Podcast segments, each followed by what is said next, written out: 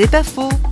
Pour qu'un couple dure, il faut plus que la sexualité. Joël-Nicolas Randeguer, médecin et écrivain. C'est ce qui se passe très souvent dans les couples d'aujourd'hui. On croit que le sentiment amoureux, le désir amoureux, sexuel, et cetera suffit pour créer un couple et l'inscrire dans la durée. Non. Euh, ce qui va l'inscrire dans la durée, c'est un attachement que les anciens appelaient philia, c'est-à-dire de l'ordre de l'amitié, de la liberté, de l'égalité, du partage, du respect. Ce n'est pas un sentiment, c'est un art de vivre, hein, cette amitié.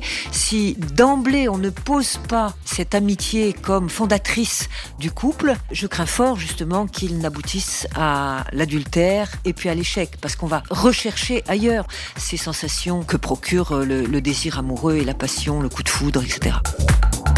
C'est pas faux, vous a été proposé par Parole point C H.